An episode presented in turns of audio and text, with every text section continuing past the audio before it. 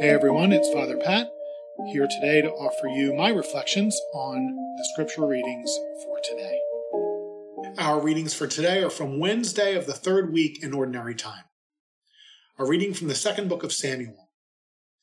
That night the Lord spoke to Nathan and said, Go tell my servant David, Thus says the Lord, Should you build me a house to dwell in? I have not dwelt in a house from the day on which I led the children of Israel out of Egypt to the present but I have been going about in a tent under cloth.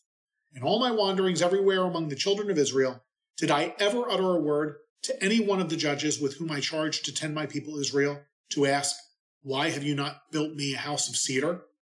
Now then, speak thus to my servant David. The Lord of hosts has this to say It was I who took you from the pasture and from the care of the flock to be commander of my people Israel. I have been with you wherever you went, and I have destroyed all your enemies before you and I will make you famous like the great ones of the earth. I will fix a place for my people Israel. I will plant them so that they may dwell in their place without further disturbance. Neither shall the wicked continue to afflict them as they did of old, since the time I first appointed judges over my people Israel. I will give you rest from all your enemies. The Lord also reveals to you that he will establish a house for you. And when your time comes and you rest with your ancestors, I will raise up your heir after you, sprung from your loins, and I will make his kingdom firm. It is he who shall build a house for my name, and I will make his royal throne firm forever. I will be a father to him, and he shall be a son to me. And if he does wrong, I will correct him with the rod of men and with human chastisements, but I will not withdraw my favor from him, as I withdrew it from your predecessor Saul, whom I removed from my presence. Your house and your kingdom shall endure forever before me. Your throne shall stand firm forever. Nathan reported all these words and this entire vision to David. The word of the Lord. Thanks be to God. Our response Forever I will maintain my love for my servant. Forever I will maintain my love for my servant. I have made a covenant with my chosen one. I have sworn to David my servant. I will make your dynasty stand forever and establish your throne through all ages. Forever I will maintain my love for my servant. He shall cry to me, You are my Father, my God, the rock that brings me victory. I myself make him firstborn, most high over the kings of the earth. Forever I will maintain my love for my servant.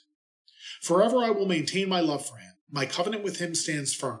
I will establish his dynasty forever, his throne as the days of the heavens. Forever I will maintain my love for my servant. The Lord be with you. A reading from the Holy Gospel according to Mark. Glory to you, O Lord. On another occasion, Jesus began to teach by the sea. A very large crowd gathered around him, so that he got into a boat on the sea and sat down, and the whole crowd was beside the sea on land.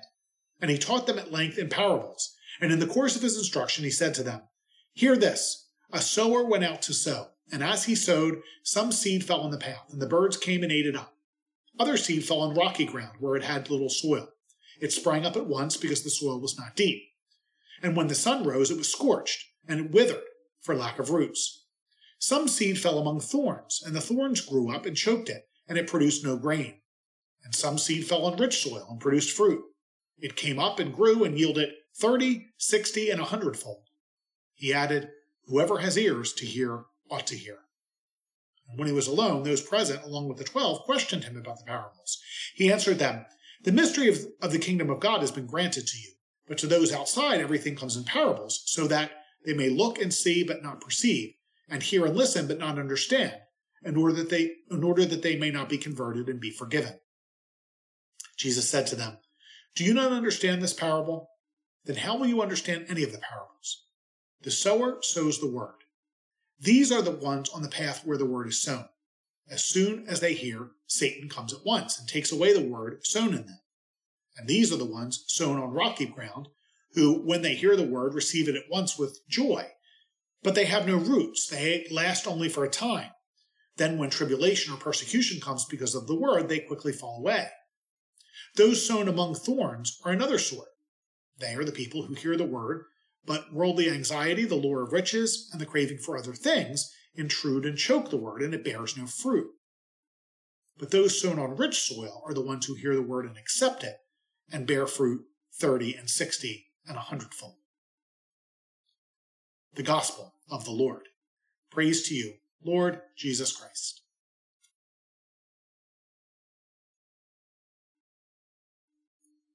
I recently came across this quotation from the book He Gave Us So Much, a tribute to Benedict XVI by Robert Cardinal Sarah. Here's the quote God is, how liberating.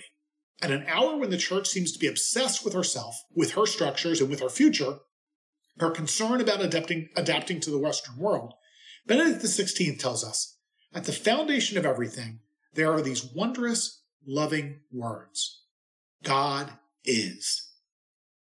I'm writing this reflection on a rainy winter morning in the southeastern United States. I'm frustrated by our country's political situation and our churches. Uh, yes, political situation. I'm feeling like the victim, or at least one of the victims, of the warped status of both. And yet, I can find comfort in two little words God is. The Lord God corrects King David, who wants to build a great house in which the presence of the Lord will dwell. But David must understand the Lord builds a house for us, not the other way around.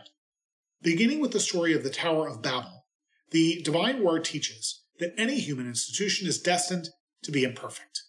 In the gospel parable, the seed that is planted is capable of yielding great fruit, but the structure and the environment that swallows up the seed may choke it off. The soil is constantly in need of tilling, removing the stones, clearing away the weeds, even allowing spent soil a period of rest. But the potential of the seed remains, waiting to be discovered and exploited in all its goodness. None of us are ultimately dependent upon houses built on sand, crafted by human hands. In our nation, we have a constitution, a foundation that remains even when the political winds blow us to and fro. But all of creation is something far greater to rely on God, who is, who does not change, who never stops speaking to us, and who will, without fail, seek our ultimate good. So when your heart is troubled today, troubled by the human structures that try to control us, remember these words God is. May Almighty God bless you, the Father, the Son, and the Holy Spirit. Have a great day, and say a prayer for me.